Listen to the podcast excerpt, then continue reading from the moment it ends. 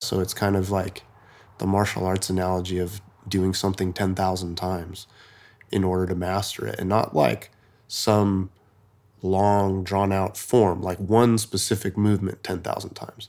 It's the same thing here where you know you just spend so much time doing it that then eventually that becomes the comfort that you know that without a doubt you can you can do those things under any situation in any circumstances. Welcome to my first day. I'm andrew bracken. What brings a lot of people to san diego is military service and that's the case with ben betts. Ben came to san diego coronado island specifically to try to do what only a select few have been able to become a navy seal.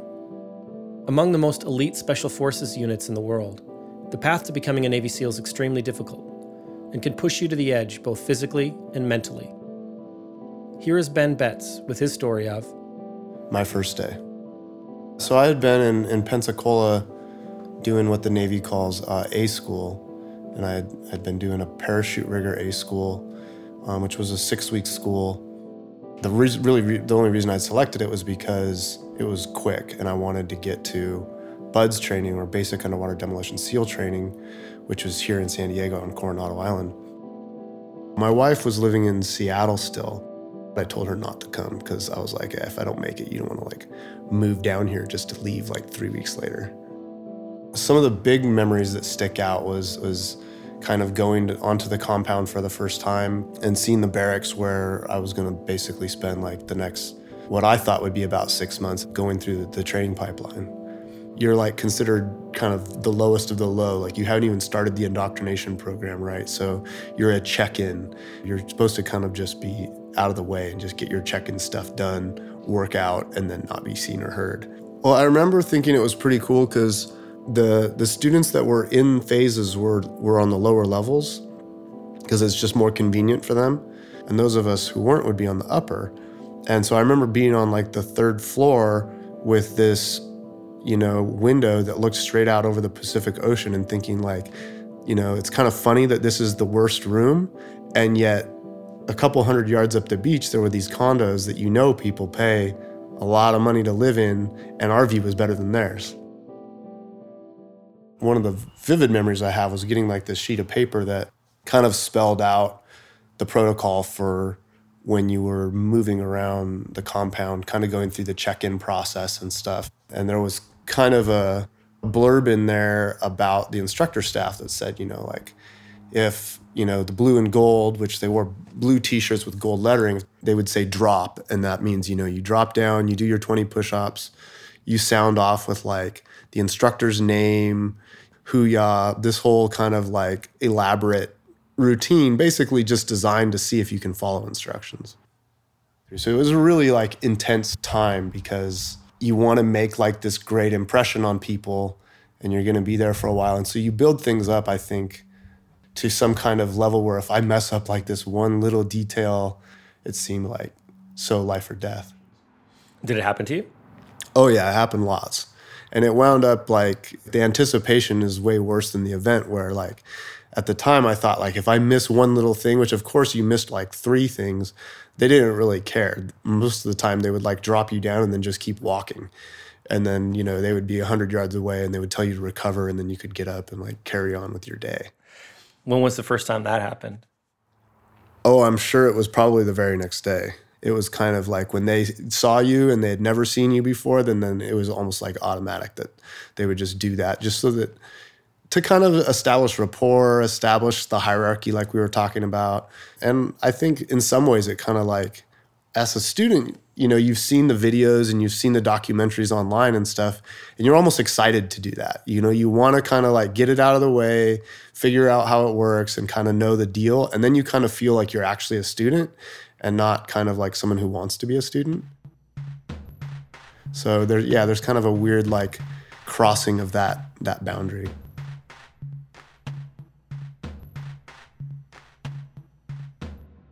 The real big thing I remember was once you get through medical, they would have you put a red X on the front of your white t shirt before you were through medical so the instructors would know to be nice to you. And so it's like a badge or like a what? No, it's just a Sharpie. on your shirt. Yeah, you, so yeah, you were supposed to have that. That was kind of like part of the little brief back you would get from your friends, like make sure you have that on your white t-shirt. My mindset was definitely to to sort of build like a a base of training. A cardiovascular base is is difficult to to maintain, and it, it requires a lot of daily attention. Uh, so that was what I was worried more than anything was to maintain sort of that that base. Um, and so I would run a, a, lot extra, but the running. So that was kind of like always in the forefront of my mind. And then the other thing was just constantly trying to make sure you knew who everyone was, both the students ahead of you and the students behind you and in your class, knew who all the instructors were, knew what kind of like the news within the community was because there would always be questions like, hey, did you guys hear what happened in Iraq today? You know, and, and so you're always kind of constantly trying to make sure you're in the loop um, on on everything. And so it was kind of like I don't want to say overwhelming, but it was it was very consuming. Yeah, there was some anxiety, but I think for me personally, the the way I always dealt with that kind of anxiety was through action. And so my solution was you know, to make sure that I was always doing as much or more than everyone else. And if I did that, it, it gave me a, a, sense of comfort that I was going to be all right. Some of the guys were younger. And so, you know, come Friday Night Liberty, some guys were like down in the Gaslamp partying. And I would, Friday night, I would never go out because I would plan to train again on Saturday. And then Saturday night was my one night to kind of take some time for myself. And then Sunday, you know, prep our room for inspection and be ready to go again. So I, I maintained a really like disciplined lifestyle because I, I felt like it gave me comfort that that would that I would succeed if I did that. Once through the initial check-in phase, Ben waited for the next stage of training to begin, called indoctrination or indoc for short. So that's considered like eh, pre-training. You kind of got to know who all the instructors were you got taught like how to maintain the boats that we would use during training. They they taught us so, you know a lot of the knot tying stuff that we would be expected to do during tests. A lot of sort of this I think what's colloquially called drown proofing, you know, but it's just a, a, a, an evolution where you're kind of tied up in the pool and you bob up and down and you learn how to like survive without the normal ability to tread water. So a lot of these little things, and then it was just a lot of swimming. So it, like back to that cardiovascular base, was a lot of swimming, a lot of running, a lot of doing the obstacle course, so that you could kind of like have a legitimate chance at surviving the, the, the training once it really started. Ironically, it actually made it so that once you started training, they could make the training harder because you already knew how to do everything. So they didn't have to waste any time doing that. They could just use the time physically abusing you there were days where a lot of guys were quitting and you know the, the training was quite intense and you're wondering like okay if it's like this now and they're supposed to be building me up but i feel like i'm getting broken down you know then what's it going to be like when we actually start i think our class and i think which was pretty typical lost probably 20 to 25% of the students during that time but yeah there was a shocking number of people you know just going and quitting on, on a daily basis. So that number, mind you, is just from the indoctrination phase, before formal trainings even started. One constant reality to daily life in SEALs training is attrition. The percentage of soldiers who actually complete the training pipeline vary from the low double digits to low single digits, depending on when they actually start counting, usually after indoc. For some, this fact may give them pause to sign up. Ben, though, looked at things differently. I knew it was extreme, and, and that was one of the things that had attracted me to the program in the first place is that I felt like, you know, if everybody who wants to do this will make it, then there probably won't be a community of peers that I would really actually want to work with, right? So I, I wanted to go to a program where the selection was was pretty extreme, and so I wanted to be someplace where you were truly working with people who were peers in every sense of the word, you know, just as capable as you, if not more in every facet. Yeah, there was multiple factors. One, you know, big factor was that I had um, gotten married relatively young, and then while I was living in Seattle, um, gone through a divorce, and sort of that's a definitely a moment for a person when you reevaluate like not just what am I going to do with my relationships, but maybe it's time to reconsider what I'm doing with my entire life. At the time, I, I, had my heart set on going to medical school at the University of Washington, and they had rejected me a second time. So even though I had an opportunity to go to a, another school, I, it just there was something in me where I just decided that if I can't do it the way I want to do it, I'm not going to do it. I don't know where that really comes from. I was always taught growing up, like if you're gonna, the mantra was if you're gonna do something, do it right. And so, you know, that that was really hammered home growing up, and and for whatever reason, to me, doing it right meant doing it better than everyone. Uh, so, I mean, it sounds really elitist to say it like that out loud, but that that's basically what I felt like. I felt like, you know, things that I did um, well, that wasn't good enough. If I, I, would kind of lose interest. Basically, I would you know I would say eh, I'm okay at that or whatever. But if I wasn't really just sort of unnaturally gifted at something, I would get bored with it and, and not really want to pursue it. So once I came there, that was one of the first times I felt that I met people that that felt that same way.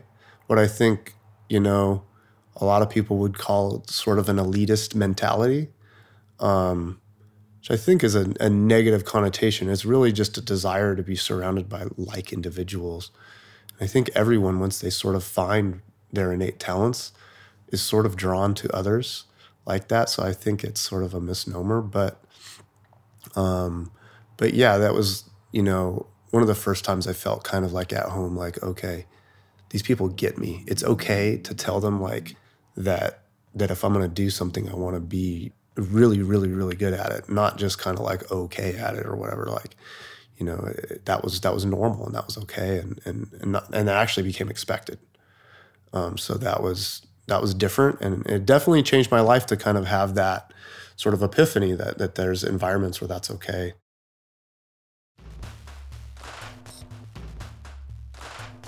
Yeah, the first day of real, real training was intense because even leading up to it, I think the instructors came to our barracks the night before and like gave an impromptu room inspection and like threw our mattresses over the railings, you know. I mean, really just like tear your life up when you really are thinking, okay, I'm gonna get a great night of sleep.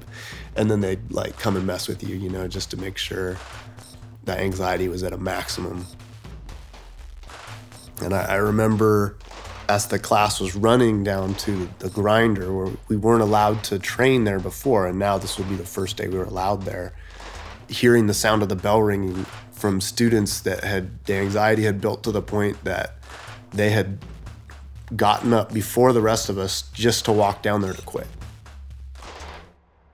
So that was like a real sobering moment where these people who had gone through you know the same boot camp process a school process you know, all these hassles to even get there in the first place, had just decided I, I don't even want to start this. This is too much. So the morning that it actually starts, they quit. Is that what you're saying? Yeah. So they they basically quit before it really even started. You know, they had made it through all this other stuff, you know, and then they they it was just, I mean, it, they say the program is more mental than physical, and I, I think in those terms it truly is because the, it was just anxiety. They just had built it up in their minds into something way beyond what it actually was and had just decided I don't want to do it anymore. There's this bell that's lashed to a post on the on the grinder, which is just kind of a parking lot at the compound. And if you want to quit, you you go and you stand on these little duck feet and you ring the bell and you tell them who you are and that you're quitting training and, uh, and then they bring out documentation for you to sign yeah, so you would hear this bell ringing three times, and even if you didn't quit properly, the instructors would come out and make you ring it loud and proud. And there was actually good reason behind that. They wanted you to kind of take ownership of what you're doing, and and so that you could move on with your life. Because for some some people that I knew, I think this probably was a moment that that began sort of a downward spiral in their lives where you know, they basically gave up on something that they they really really did want to do, and then they kind of didn't really emotionally recover from it, and and so this was a way to kind of establish finality and sort of take ownership of what you're doing and, and, and make sure like it happened, the bell was rung. But it was kind of like an ever present thing. I mean, they would actually take it down and strap it to the back of a pickup so that when we would do our beach runs, it would be there at the front and you could see it in case you needed to use it. so, you know, it was like a, a, a psychological tool and there was kind of like there's kind of like a crazy thing that goes on where in the beginning you hear it and you kind of like there's a sadness because you probably know that person pretty well you know and as time goes on a lot of guys and i was definitely guilty of this become a little twisted about it where you would start cheering because you realize at some point that you're not part of that group that's quit. And with everyone that goes you're that much closer to, to making it. And you sort of this element of like hey if you don't want to be part of this brotherhood if you don't want to do this then get out of here sooner rather than later so we can move on. There's sort of a, an evolution of, of the psychology of the, the way you view like what's happening i think anybody who says they don't consider quitting is a liar and maybe there's somebody that's just so tough for me i would i would definitely kind of tend to like think about things in terms of alternatives and but I definitely kind of like thought, okay, well, what would be sort of what happens if I choose to quit? If I if I were to ring the bell, then what would be the next thing that would happen? Well, I knew that they usually would kind of like have you sign the paperwork, then they would actually usually put like a 24-hour watch on you because some guys would get suicidal. And they would usually have you call your family. They would pretty much almost make you do that because because that was just part of kind of like moving on and accepting that and also getting back to like your your your actual support structure and so you know I, I realized that that that I would have to call my father and, and explain to him that you know this thing I said I was going to do I wasn't going to do it anymore and for me that that was a source of strength realizing that like I would never do that that that, that call was never going to be made though he'd made it much further through the training than so many others Ben's toughest test was still to come. That was the infamous part of training, known as Hell Week. You're basically kept up for a whole week, and you just train constantly for a whole week.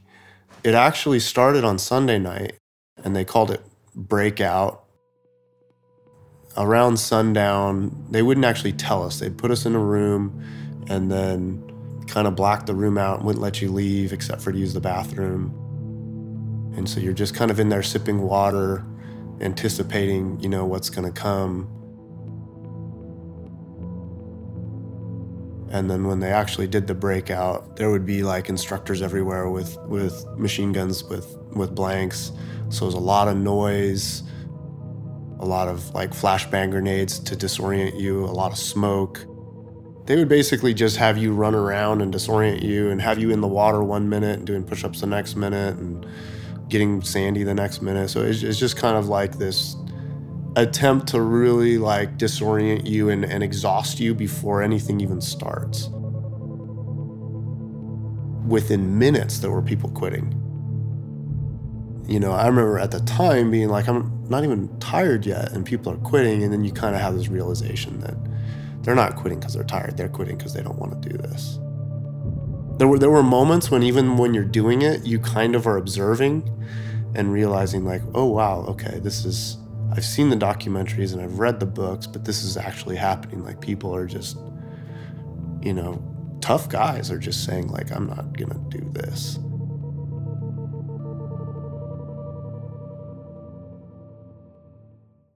We would take our boats everywhere during Hell Week. That was kind of the the standard that was different from the other parts of training where you know, you would use the boats for certain evolutions. In Hell Week, the boat went everywhere with you. We took it across the street to Chow. We took it everywhere we went, took it all the way down the Silver Strand. You know, so we took this thing hundreds and hundreds of miles during that week, rode it all around the island. And, you know, there were a couple dedicated times where they let us sleep for, I think, about half an hour, which was kind of bizarre because you would feel when you woke up as though you had slept for like days and then you would go outside and realize like oh it's still dark you know but you were so kind of like out of your own mind when you would really start feeling it was usually anytime you would sit down So as long as you kind of kept moving, it was sort of easy to just keep going and, and not really think about it too much. And you're just distracted by whatever's going on. And the instructor staff understood that. And so they would really mess with you psychologically during those times. So, like, you'd be sitting down eating dinner and they'd be walking around like, who wants to quit? Who's going to quit? Who's going to quit? Always planting that seed, you know.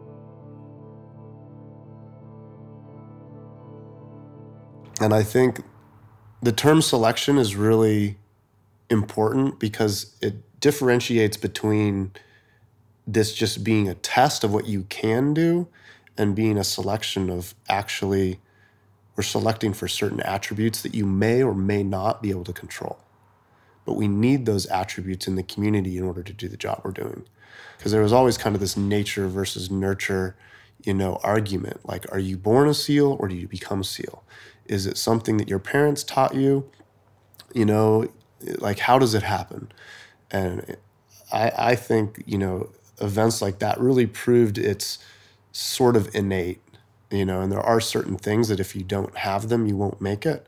But there are certain things that you have no control over. And one of them is once you're just completely exhausted and out of your mind, how will you behave? Will you will you want to continue or not? And there were people that quit, you know, during these pretty like altered states. And there were times when the instructor staff would say, Hey, this is a good guy. And they would try to actually talk them into not quitting and say, Hey, think about this for a minute. This is a big decision. This is going to impact not just your career, but probably the rest of your life, you know? And there were guys that stayed during that. Yeah. I mean, anytime you sat down, that was kind of like when your mind would start running wild on you. And, I, I, think about 48 hours in or so, you reached this sort of point of exhaustion where it wasn't just the physical exhaustion now, now it was the mental exhaustion from the sleep deprivation. And now you started to really like kind of have this like mental struggle. And that actually at least for me and, and others that I've talked to have said the same, really only probably lasted about 24 hours. And then you reach this other state where they could do anything to you and it didn't matter because you had decided you were, you're, yeah, you were, you were, you were past the point of making decisions and you were just going to do whatever they told you. And that's when you had to be really careful because you could push a guy to the point he'd just kill himself through ex- exertion for for me, and I think most of the guys, um, the biggest fear was that you'd get hurt because that was what you couldn't control. Because you know you've you've done all this training, and the program has already taught you that the human body can withstand far more than you thought it could. So it's kind of like the martial arts analogy of doing something ten thousand times um, in order to master it, and not like some long, drawn out form, like one specific movement 10,000 times. It's the same thing here where, you know, you just spend so much time doing it that then eventually that becomes the comfort that you know that without a doubt you can you can do those things under any situation, in any circumstances. There's this big berm that the bulldozers push up in front of the, the compound of sand. And they had us low crawling up and down this berm over and over, but not coming over the crest. And we were we knew what day it was, and we knew it was getting close to when they typically would secure a class, which is, means that, that was the end. And at one moment, we actually got to the top of the berm and we could see all the instructors and all the staff from the compound, which is a lot of people, all lined up, and we realized that that, that was the moment, you know. and it was very emotional. You know, no matter how exhausted you are, if something significant happens, you are able to like tap into sort of an energy reserve and and put effort into um, sort of yeah, you recognize the significance of what's going on. I remember like guys were actually, you know, physically crying. I don't remember that I did, but I do remember being pretty overwhelmed emotionally and just just realizing like that's pretty much it. That was sort of the moment, you know. where, where you'd realize like I, I will be a Navy SEAL basically at this at this point.